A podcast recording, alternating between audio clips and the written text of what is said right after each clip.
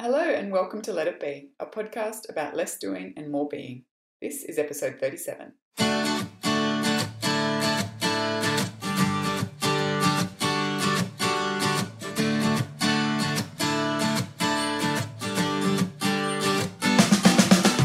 So, Brooke, today I want to talk with you about change. And um, there's a few ways we can come at this topic.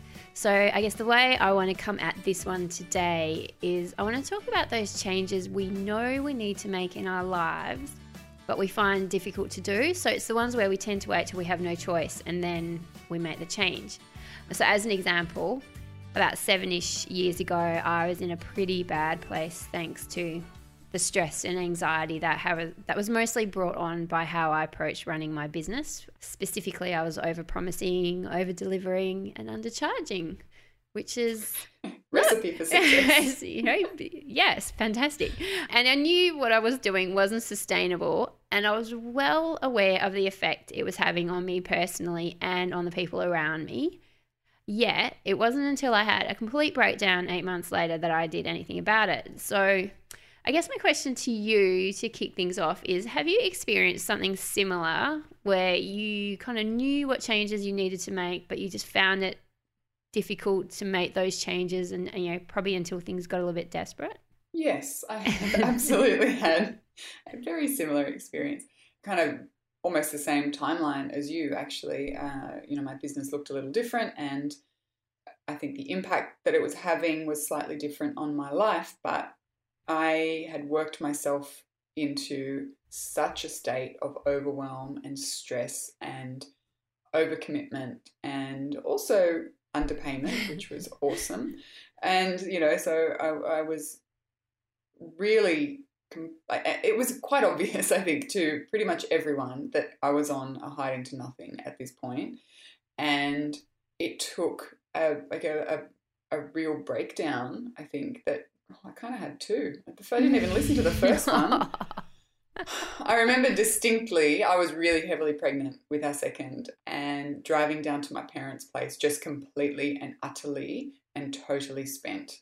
Like eh, to a point that it was nothing, there was nothing else left to give. And I remember my mum saying to me, you know, you've, you, you, this is, this has to change. You can't, keep up with this. And previous to that, if anyone had said that, and probably people did say the same kind of thing, I thought that I would be fine. I was invincible. I, you know, I could turn it around. You know, I just needed time. I just needed mm. a little mm. bit more energy. I just needed a little bit more whatever luck, you know, timing. I I was still determined for it to not be the case.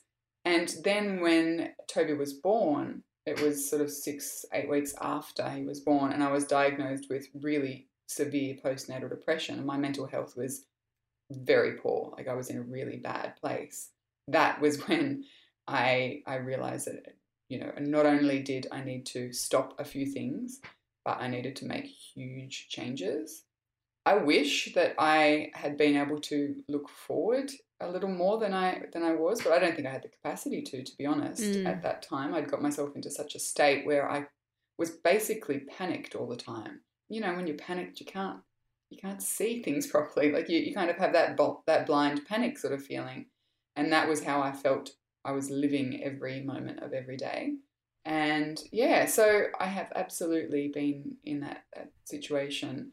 And I do know people who are have been able to turn things around without hitting that breaking point. Mm. But it's really common. I mean, the people that I speak with who have learned to slow down or simplify have probably, I'd say, like 90% of them have done so as a result of some kind of trauma or some kind of, you know, breaking point situation. The vast majority aren't doing it because they're just able to look into the future and say, well, I think I need to change before it gets too bad. Yeah, I, I find this fascinating because I literally cannot think of a single person who has made a really significant and much needed change in their life without first experiencing some kind of serious trauma. And mm. like quite often, and I get this a lot from my readers um, when I kind of put it out there to them that, you know, if you made this big change in your life, what, what was the thing that led to it? I mean, cancer is so far up there as the number one thing. Um, like I got cancer or my partner got cancer or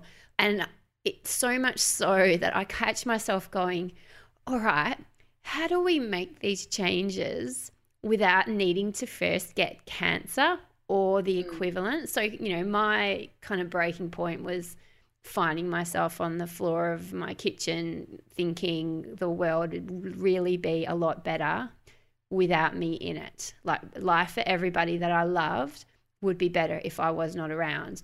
And I distinctly remember saying to my therapist, like, I don't really do regrets in life, but that is one regret I have is that I had to wait till I was in such an extremely bad place before I made the changes that needed to be made. And I wish I wish I couldn't. And I think like for my own personal situation, I actually wrote a post about this kind of like the seven reasons you can't make the changes you want.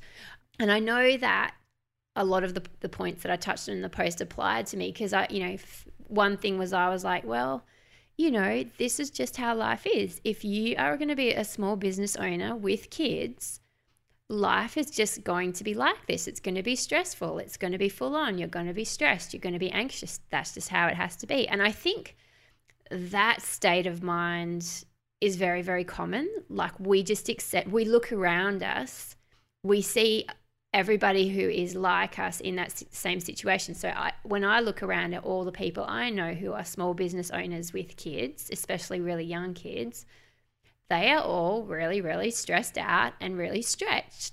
So it's kind of like we don't have any role models for people who are doing it. So we think this is normal. So we just keep doing it. And it's just really horrible self propagating thing. Yeah, it's actually really interesting to think through that because I mean, you and I have both been quite open about the reasons that we firstly arrived at that breaking point, but then also what that looked like for us and what we, we've done since to, to turn it around and, and to start to live mm. life in a much more sustainable way.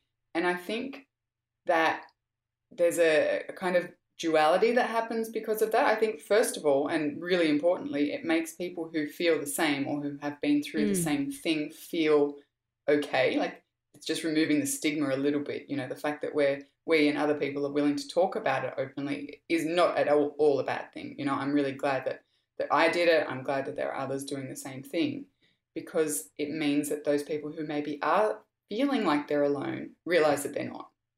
So I think that's that is really important. But then on the other side, it it almost creates this story that we can't make change without hitting that breaking mm. point. Or that if we haven't hit breaking point, then it's not time to change yet. And that couldn't be further from the truth. I mean, I, I'm the same as you. I wish, like I said before, I had been able to be a little more self aware and see what, what my behavior was doing and where it was heading so that I could have cut it off at the pass, you know, before it became such a massive, massive issue. So I think it's it's kind of interesting. And I have actually just recently spoken to a couple of people and I received an email from someone not long ago saying exactly the opposite to what your experience has been, which was I didn't have a traumatic experience. Actually, one of my podcast um, guests, Margie, turned her life around from really hectic and, and stress filled, but she didn't come to a a, a moment of clarity. She didn't have trauma, she didn't get sick, nothing like that. It was just a gradual turning around, which I thought was really interesting and not at all necessarily common, but I, I also think that's maybe because of the stories that we tell around the idea of change. They have to come from, you know, the the, the illness or the accident or the loss or the, the breakdown. Yeah, I definitely, definitely felt I, that I could not. I, I think the thing was, I knew that the situation that I was in required fairly extreme changes because I'd tried mm. making gradual changes and that, that just wasn't working. Um, and I felt, and it, a lot of them were client related. So I mentioned the over promising, over delivering, and undercharging thing. I felt I couldn't push back against that without something major sitting behind it. Like, you know, I felt like I couldn't go to my clients and go, look, I'm really struggling right now. And it's because I'm doing this. I'm going to have to start doing this instead. You know, I'm not going to be able to turn things around in two hours. I'm not going to be able to do things for free just because they took me 15 minutes. I'm you know, I'm going to have to start charging for all those things. But I just didn't feel able to do that simply off the back of, look, you know, I'm just a bit stressed and anxious at the moment. And I certainly almost didn't have those words to use back then anyway. So do you reckon maybe, yeah, as you say, like I'm a bit worried about the duality of, you know, say people like us who've pushed all the way to the edge and sharing our experiences, making it seem like that's where you have to go before you make changes. But I think also we're maybe starting to give people the language to use to make the changes that need to be made before things do get dire. Do you think? I agree. Yeah, definitely. Like, and and I don't want to make it want to make it sound like I think that people talking it through is at all a bad thing because I don't. I think it's awesome, and I, I I agree. Actually, people now have I guess, yeah, the language and the, the self awareness. I think in general, people's awareness of, in this instance, you know, mental health and well being is increasing. I think the more people talk about it, the better it is. And I think that hopefully that is a byproduct. Like people are able to say, I am feeling anxious because of this. What can I do to turn it around before it becomes this huge, you know, monumental traumatic experience that, that they need to turn around from? So I, I mean, I think that that's a really good part of, of talking about it and giving people access to the language and, and even things as you know as important as support networks and all that kind of stuff too. Yeah, for sure. Another point that I made in my post when I was talking about the reasons you can't make changes you want, and this is something that was definitely a mindset for me, and I'm curious to hear if you thought something similar. I kind of thought I don't deserve anything better than what I've got right now. And if anyone's listened to this mm. podcast before, they know where I've, how I feel about the whole deserving concept. But yeah, I had gotten into the mindset of, oh, come on, Kelly, you live in a nice house, you've got a healthy family, you've got, you know, good enough, you know, you've you are financially stressed because we were financially stressed, but at the end of the day, we also had choices that we could make. So I kind of got in that mentality of our situation is so much better than everybody else, you know, than so many other people's out there. Who am I to want mm. something better than what I've got right now? Yeah, I can relate to that a lot. And it's that's something I've always felt kind of uncomfortable about.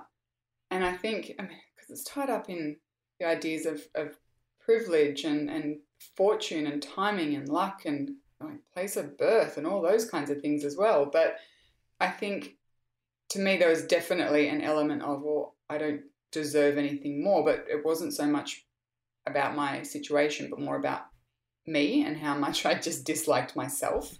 And I think that that was, you know, you're getting what you deserve kind of thing. You're unhappy, you're stressed, you're anxious, you're panicked, you're sad all the time because you don't deserve anything better than that. Um, which I guess is is it's the same thought, but maybe applied in a different direction. Yeah, it's almost like who are we to want something better because isn't what we've got yes. already pretty good? and then there's the whole you know guilt of, of, of discontentment when mm. the life you have is something that genuinely and quite literally a lot of people would give a lot to have i think to me maybe that realization was when i started to think outside myself as well because i think working in internally and and sort of sorting out how we feel about these kinds of things is really important but at some point we need to get our heads out of our butts and just start to think about the, the bigger world, you know? Mm. And I think that's something that I'm still absolutely working on and probably always will be. But to me, that that shift, that perspective change was really important because, yes, the things. I mean, I don't know. I'm, I'm kind of. You get tired up yeah. when, whenever we go anywhere near the topic of privilege. You and I yeah. both get tired up because we both. It's something we both struggle with because we don't really know how to treat it with the sensitivity that it needs, while at the same time acknowledging that everyone on this earth, regardless of their level of privilege, kind of has a right to be happy and content. Yes. But it does get caught up in that thought of, well, hang on a minute. You've got food on the table, roof over your head. What is there not to be happy and content about? Like, and that's kind of like where I came at it from. It was just like, you know, it was very self flagellating of who are you to not be happy with what you've got here? And I, I know what you mean about having to get out of your own head and out of your own, you know, get your head out of up your own butt because it was only when I like looked outside myself and went, hang on a minute, this isn't just about you. Like this is about the people who love you. So this is about your husband who's watching you struggle, can't really help you other than be there and give you a hug, but it's a struggle for him watching you struggle. It's you not, you know, I kind of never felt like I was a bad parent. I felt like I was probably all the energy that I had I used, I used it towards being a good mum. Yeah. But I was definitely not a good boss. I was definitely not a good provider, service provider in the end because I got so resentful of my clients and what I felt their expectations of me were. I definitely wasn't a good family member because I was just, you know, this mopey. I didn't want to be around myself. So I couldn't think why anybody else would want to be around me. And I certainly wasn't a good friend. And I think like the way that I always kind of come back to it is is I, I define being a good person and kind of life success as being able to see what's going on around me and offer help to others when I notice it. And when I and you talk about that box, almost like being in this box of anxiety where you're just Mm. you feel boxed in and you're reactive and you're constantly yeah under that in that mode and you can't look outside that box and that's when i kind of go okay you're not doesn't matter how lucky you are it doesn't matter if you're well off or not well off it doesn't matter if you got food you know food on the table roof over your head like if you can't look outside yourself and influence the world in a positive way and that was certainly i wasn't able to do that when i was at my worst then then that's not good for anybody so that's kind of how I kind of come at it. I go, okay, what do you need to do to be able to look outside yourself and notice when other people are struggling and offer a, helping hand to them? That's kind of my benchmark or the way that I measure about if am I doing life well at the moment. Yeah. So I'm not saying that's a right or wrong way to look at it. I'm just saying that's my own personal benchmark for getting my head out of my own butt, basically. right. And I think it's sort of to bring that back around to change is is that idea of am I worthy of this change? You know, do I deserve this change?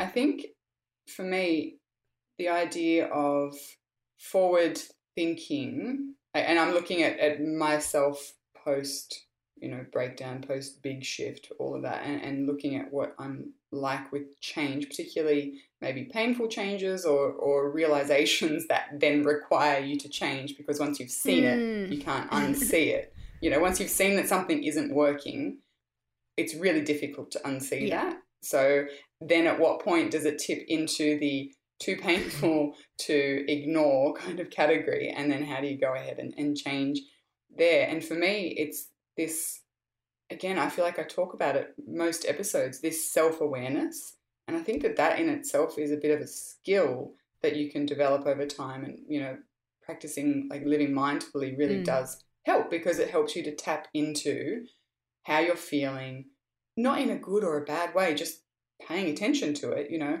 where's the tension in my life? What's this thing that I'm feeling pain about? Where am I feeling joy? You know, and just understanding more about what is working and what is potentially a, a tension or a, a stumbling block in life at the moment. And I think being able to cultivate that self awareness is has been hugely helpful for me to then be able to think ahead and see a situation that you're like, "Uh, it's not really going that well. Think about what it might look like in a month or in three months or a year.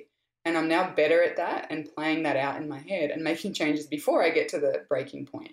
And I think that really that breaking point was a, and I can say it now because I'm on the other side of it, was a massive gift. I think because you you get to that point, you're like, I would do anything to avoid that. Yeah. Oh, that that's exactly where um I think that's where my mind is is I'm like having been there, I will never ever ever go there again. And um I'm glad that I was going to ask you about whether you are better at making change now because I know certainly I am much much better and it's definitely the self-awareness thing where you pick up on things earlier and then you Mhm. address them so much earlier. So um, a couple must be about two, two, two and a half years ago now. So when Mia was born, it was great. I was kind of out of the business. I'd said to Ant, like, you know, when Jaden was born, I was I didn't have any time off. Every time he fell asleep, I was on my computer, like quickly trying to catch up on stuff. I didn't really get to enjoy his early months of being a baby. and I said, I really want when our next baby is born, I want to be able to just be there, you know, like be very present with them when they're born. And just mm. as a kind of an aside, like, you know, Jaden didn't suffer any ill effects. Like, we are hugely, hugely connected. So I've never kind of felt guilt over what, you know, it was just, that was just the situation at the time and that was just unfortunate. But ultimately, it's not affected anything. But I did know that when Mia was born, I wanted to be able to just be with her for those, you know, at least for the first three months. And I got to do that and it was brilliant. It was really, really lovely. Sometimes she'd fall asleep on my chest and it was so nice to just let her sleep on my chest as opposed to going, oh gosh, you're asleep. Brilliant. Um, I'm going to throw you in your cot and I'm going to go quickly catch up on emails. Like it was divine. I'm I just so enjoyed her first, you know, her early months. And then the following year, as she got older and she started to go to daycare, I got kind of sucked back into our business by necessity. And before I knew it, like I was working full time hours around, and Jaden had just started school as well. So it was really difficult. I was doing like this, you know, 5 a.m. to 7 a.m. shift, and then I was doing the 9 till 3 shift, and then I was doing like the 7 p.m. to 11 p.m. shift each night, just trying to keep on top of my work. And Ant was also obviously working full time in the business. So he was stressed out of his mind. I was stressed out of my mind. And then, you know, and after about six months of this, I was like, whoa, whoa, what are we what are we doing here? Um, this is not good. And I kind of said to Ant, I've always said to you that after you took over the business, if you just turned into me, then no point. um, there's just no point doing Yeah. this. So I was quite proud in that it took so, so, so much less time for us to, like, we sat down and we went, right, here's what we're going to do. We're giving ourselves, you know, this is the, this is the thing we're going to put in place. Um, we've got until the end of the year to make it work. If it's not working by the end of the year, then we have to make some big decisions about whether we continue with this business or not. And you know what? Ant got busy making those changes that we had identified needed to be made. I got busy doing what I said I was going to do, which involved taking a role external to the business. Yeah, and then by the you know, and that was one of those situations where yeah, everything worked out and it was great. But even if it hadn't worked out, like we would have done what needed to be done. Like if it involved shutting down the business, we would have shut down the business rather than just persevering through this horrible stress anxiety state that we'd gotten back into. And I'm and kind of when if I look back over my life, I'm quite proud of that period because it shows that we you know I really learned and it's not one thing to learn and it's another thing to actually follow through on those learnings and go no this is like you know I've learned this lesson and I'm not going to let this thing happen again Yeah, exactly. I think it's learning, yes, but then also having practical ways of dealing with what you learn and ways of stopping it from becoming the same issue again and again. I feel like to me that's the difference between being a teenager and being an adult. I feel like my teen and like early 20s years were making the same mistake Yes. over mm-hmm. and over again and not being self aware enough to recognize the signs only to go, why am I back in this thing, this same situation again and again and again? And I think as you learn over over the years, and I don't think age has anything to do with it. I think it's just maturity and, and maybe a experience yeah, exactly. And you know, an inclination for self-awareness that is is really for me where I feel like I became an adult kind of. I think what I think I've learned over the years is, and I think a big part of self awareness is the recognition that we've got so many more choices than we think. Mm, So I think, like, I think when I found myself at my absolute worst, I really felt I had no choices. I felt I was really stuck in that situation. I was trapped, you know, where we had a big mortgage. We had committed to doing this and committed to doing that. Therefore, I had to keep working and I had to keep bringing in this income and I couldn't let this business down and blah, blah, blah. Um, and I, I really did feel trapped.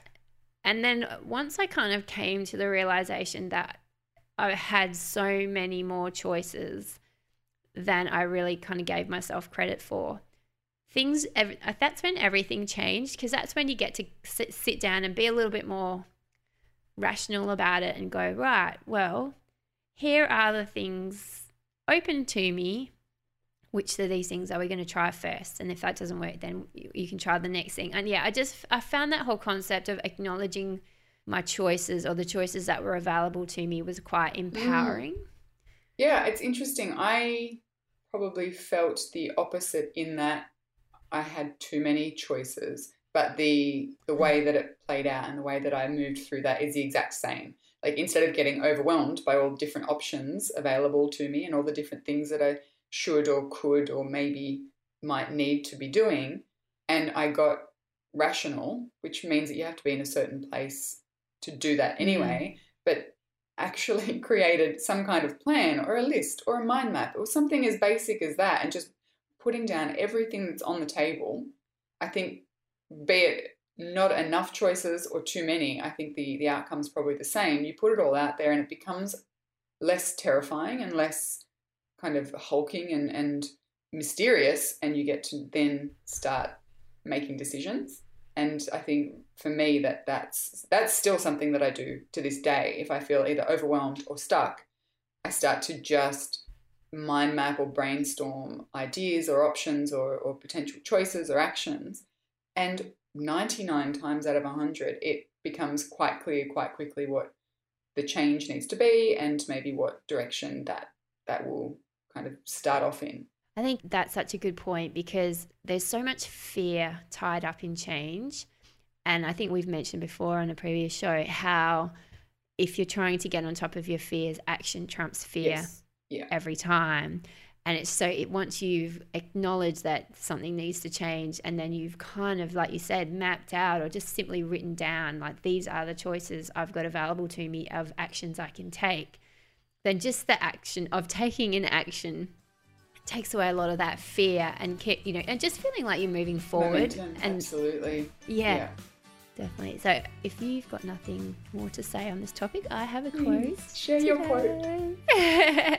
so, as we just noted, like change does come down to choice, and with regard to that, I really like this this Nelson Mandela quote, and that is, "May your choices reflect your hopes and not your fears." Thank you for listening to this episode of Let It Be. If you want to connect with Kelly or myself, you can find us on social media. Kelly is at Kelly Exeter on Twitter, and on Facebook, if you search for A Life Less Frantic, you will find her there. And on uh, Twitter, I'm at Brooke McAlary, and on Facebook, I'm at Slow Your Home. And uh, if you wanted to either reach out to us on Twitter, you can use hashtag Let It Be Pod or uh, head over to letitbe.fm and you can find our show notes and other information about the show. Uh, finally, if you wanted or felt you know the desire to leave us a rating or a review on iTunes, that would be wonderful. And um, you know we, we read them all and we appreciate you taking the time to listen and then uh, tell us what you think.